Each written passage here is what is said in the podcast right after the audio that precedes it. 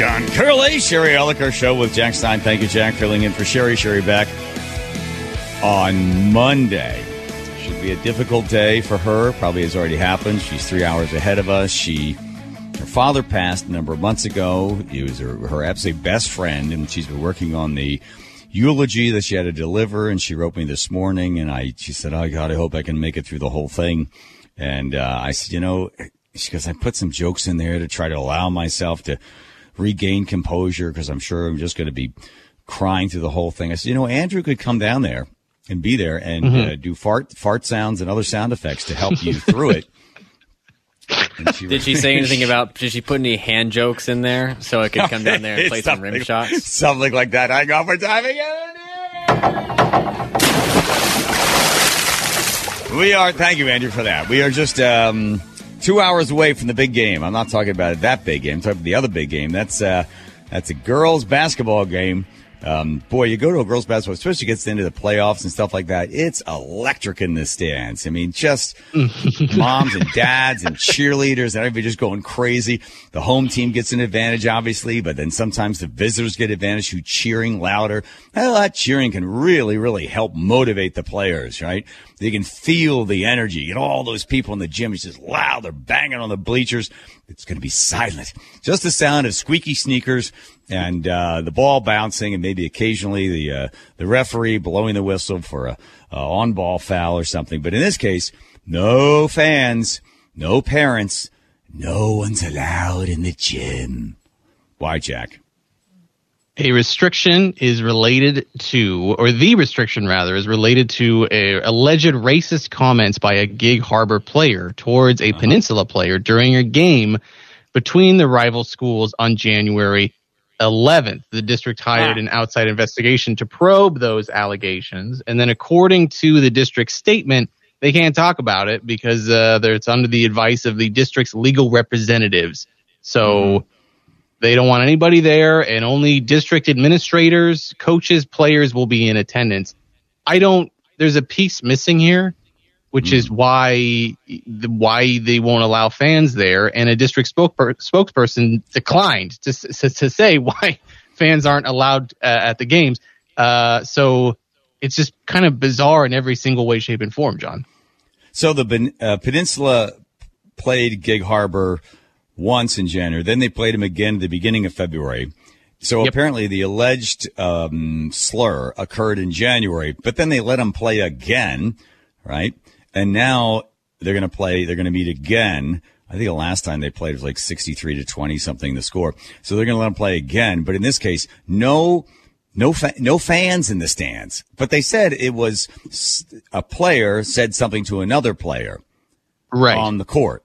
But not having fans somehow is going to alleviate this thing or somehow stop it or mitigate it from occurring again. And again, when they said they're going to do an investigation, they do these investigations. There was the other story of Lake's football team uh, Stanwood, and apparently the, the head the head coach of Lakes said the players were saying using the N word. Um, and then also they heard lots of chant, cheering and N word coming from the stands, the visitor stands and that the head coach of Lakes told the referees it was happening. Later on, the ref said, we never, you know, no one told us. We hadn't heard it.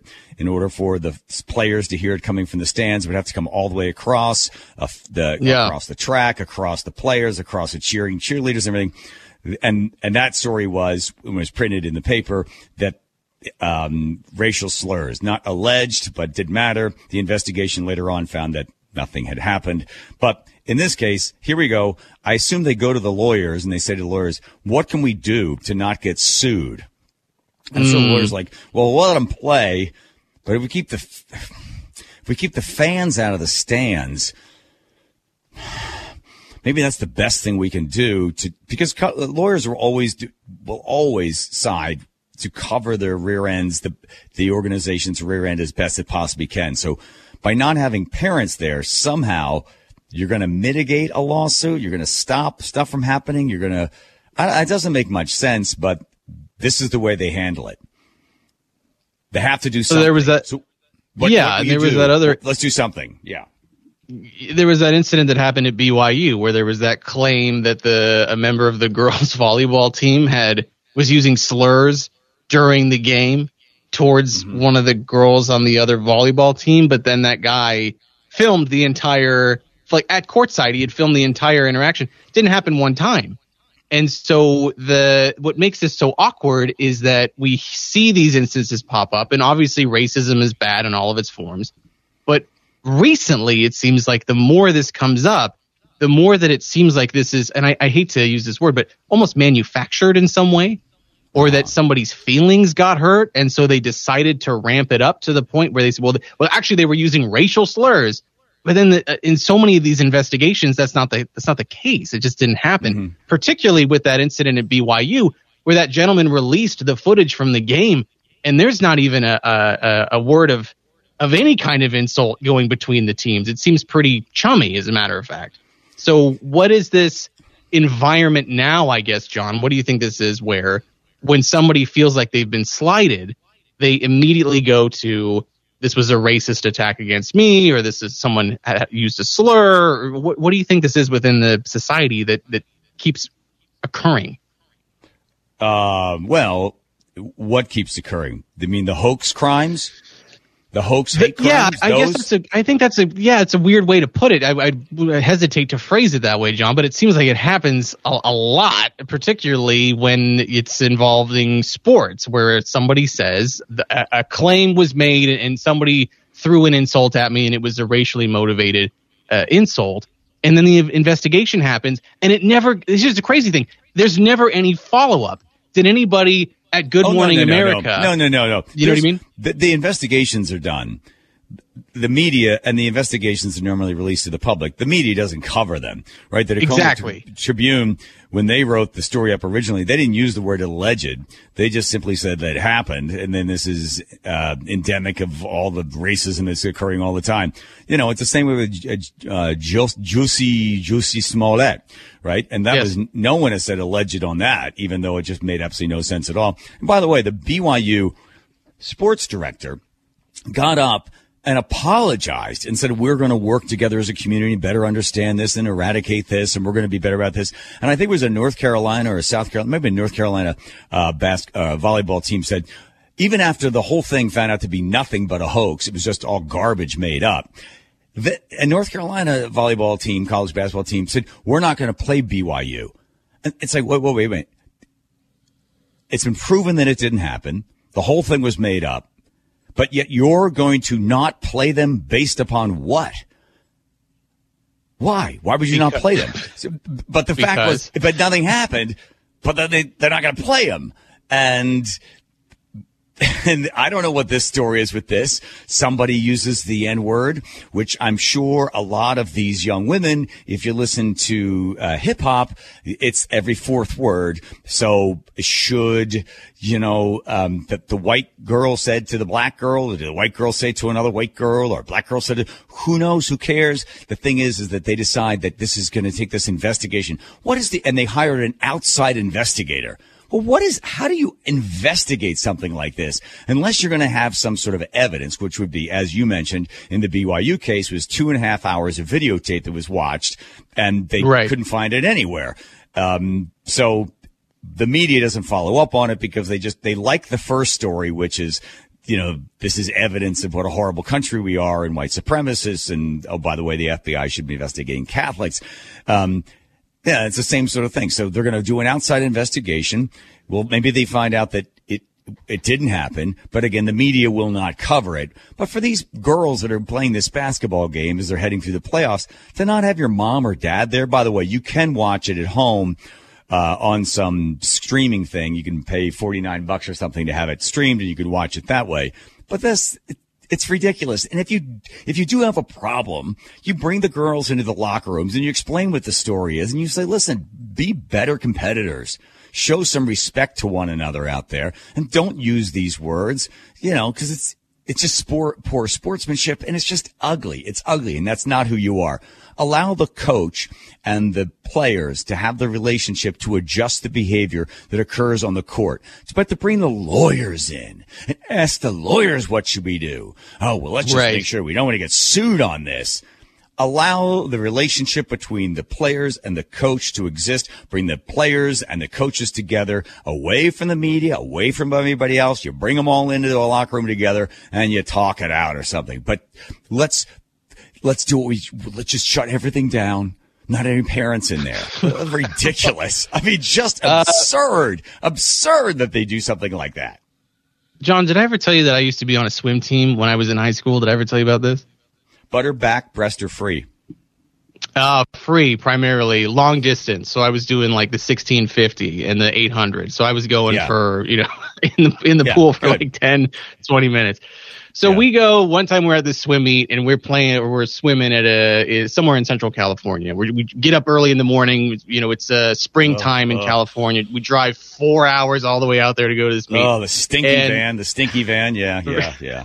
In the mm-hmm. so we get out there and it's a heated competition. At a certain point in time, one of the opposing teams starts hurling homophobic slurs at our team.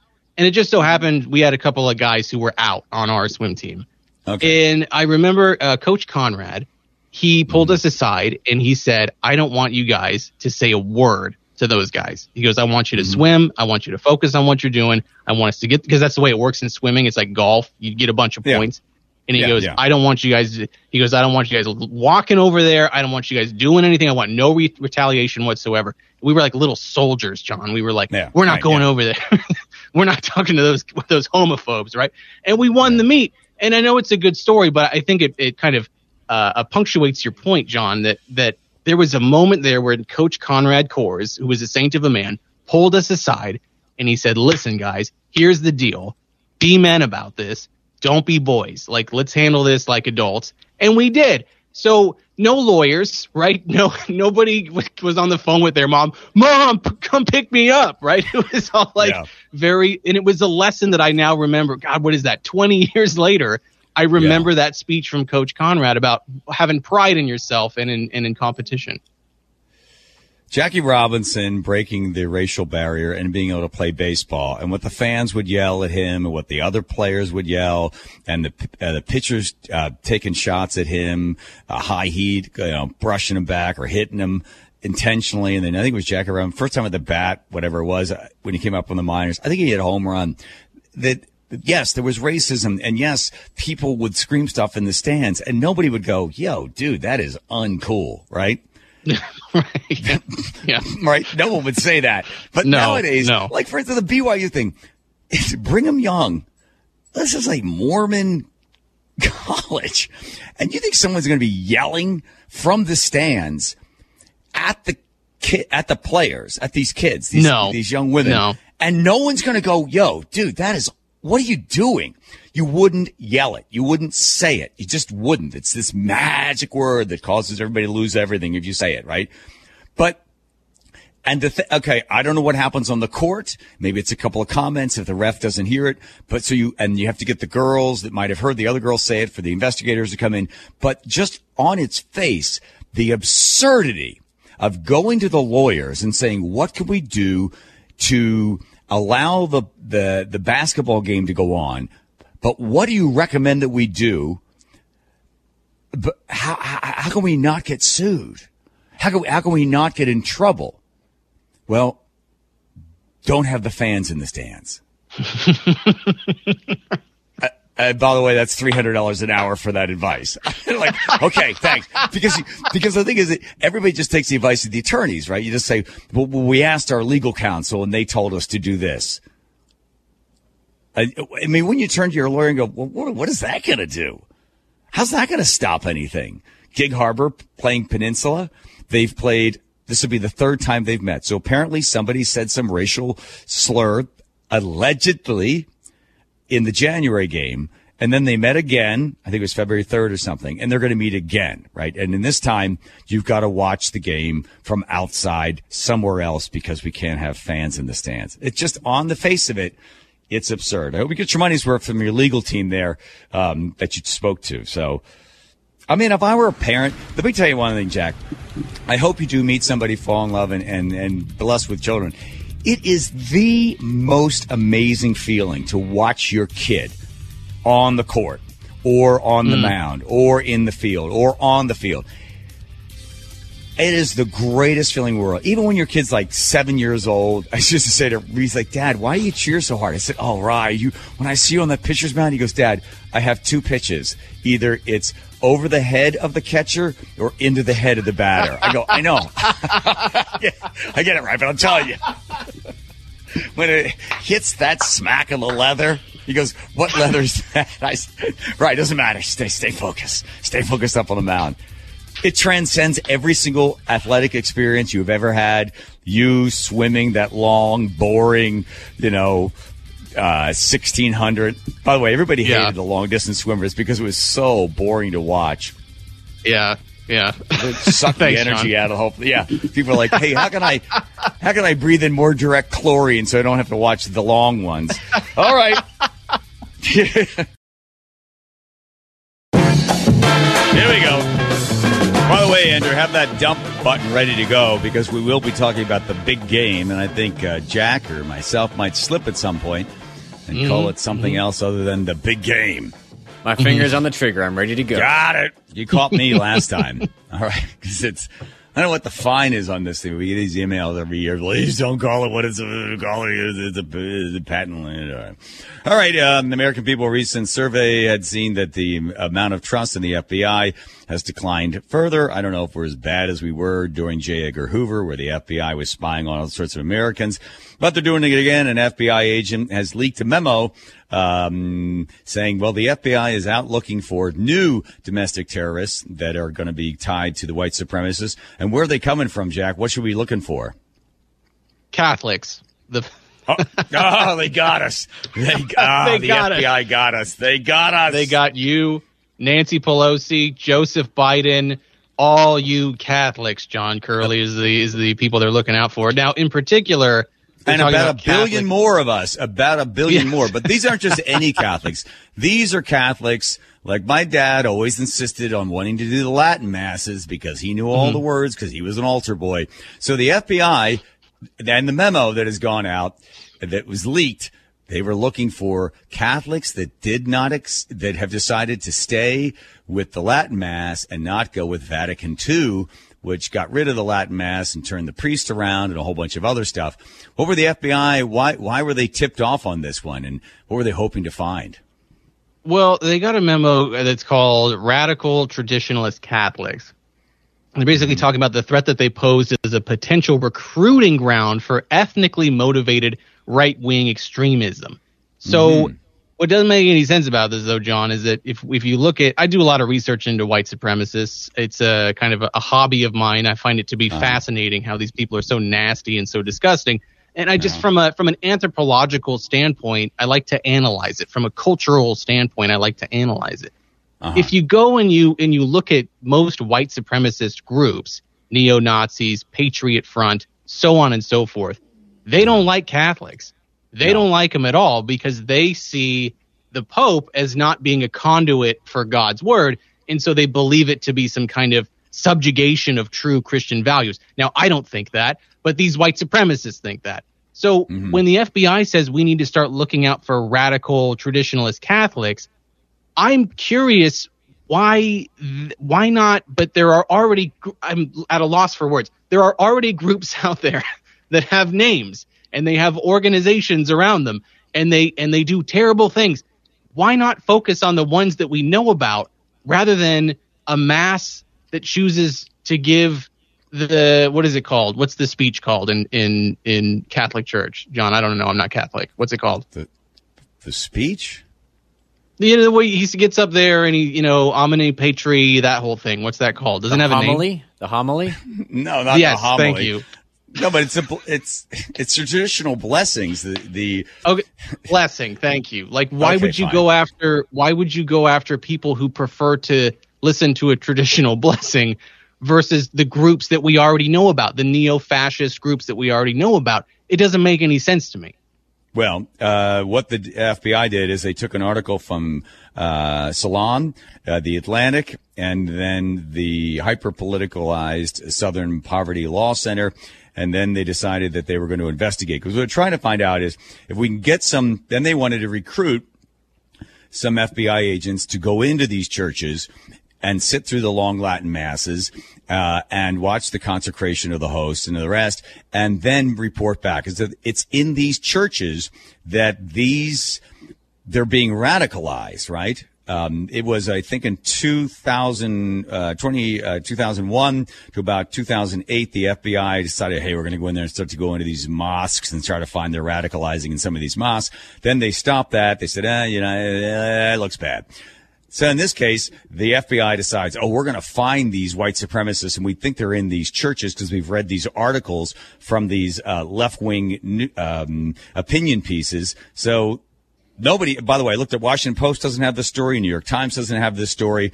Uh, it's right. just sort of floating around on the fringes and the left. I assume they're not going to cover it, but it's just one more example how the FBI, as corrupt as it is, decides, Hey, let's do this. Get a couple FBI agents, send them into these things, have them become friends with people. Then let's watch the social media. We'll follow them on social media, see where they are. Possibly we could maybe get a judge if we lie to this judge. We might be able to wiretap and be able to find out what's being said at these these Latin masses so we can find these radicalized white supremacists. You're right. You know, the white supremacists, let's go with the top KKK. I don't know how many guys are still left hanging around doing that at the top of the list of the KKK, the people they hated the most, number one, Catholics. And two of the reasons, mm-hmm. one, they didn't like the fact that their leader was in another country, Rome. They didn't trust the Pope, right? And they felt as if the Catholics are horrible people and because they follow somebody in another country. These are these narrow-minded little, these imbeciles that have this idea, this white supremacist stuff, KKK, yes. and the rest of the groups yeah. that you had mentioned, right? But the FBI, again, on the hunt. This is the same group of people, the same FBI that went to that Catholic guy's house with his seven kids. And I think they said they were anywhere between 12 and the wife said 20 FBI agents with uh, automatic uh, uh, assault or uh, guns and knocking at this guy's door at like six o'clock in the morning, coming into his house and arresting him because he was out in front of an abortion clinic more than a year ago got into it with this guy uh, who was screaming at his 12 year old kid, uh, saying horrible things about his father. So he then got in front of the guy, pushed the guy back. The guy fell down and then filed a suit against him, a civil suit against Mark Houck. And, um, then it was dismissed out of court. But then the FBI decided to go to this guy's house, grab him, arrest him in front of his kids, and drag him out anywhere between 12 and 20 FBI agents and then take him and arrest him based upon you cannot stop somebody from entering an abortion clinic. This guy was not doing that and it, the case was thrown out within six days.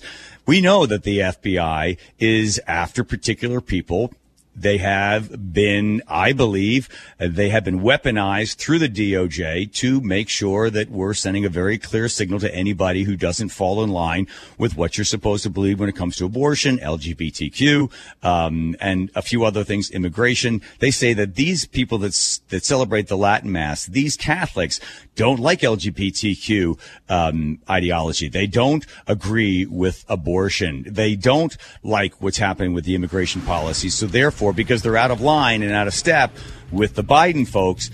Let's go in there and let's find out whether or not they are being radicalized. So there you go. Yeah, in the, By the way, you won't see that story in the here. Seattle Times. That won't be in the Times. that won't be in the Post or New York Times. They'll just wait for that story to simply go away.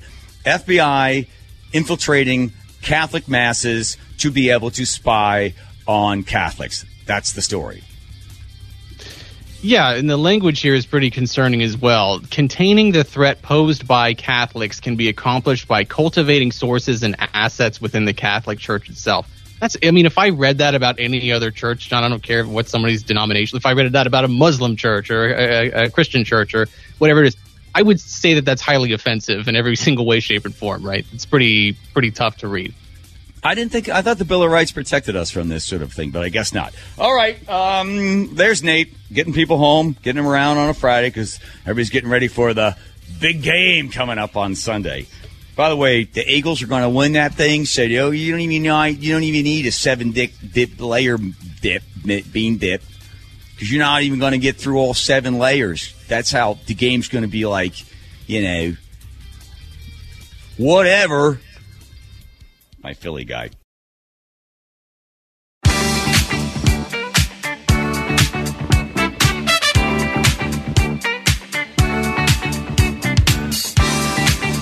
All right.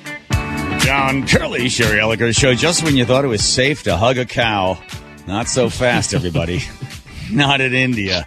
I didn't realize this was going on. Seattle Times has picked up this story that the um, in India, Hindu hardliners would raid shops selling Valentine's Day items, burning cards and gifts, and chasing hand-holding couples out of the restaurants and parks, insisting the day promotes pro- uh, promiscuity.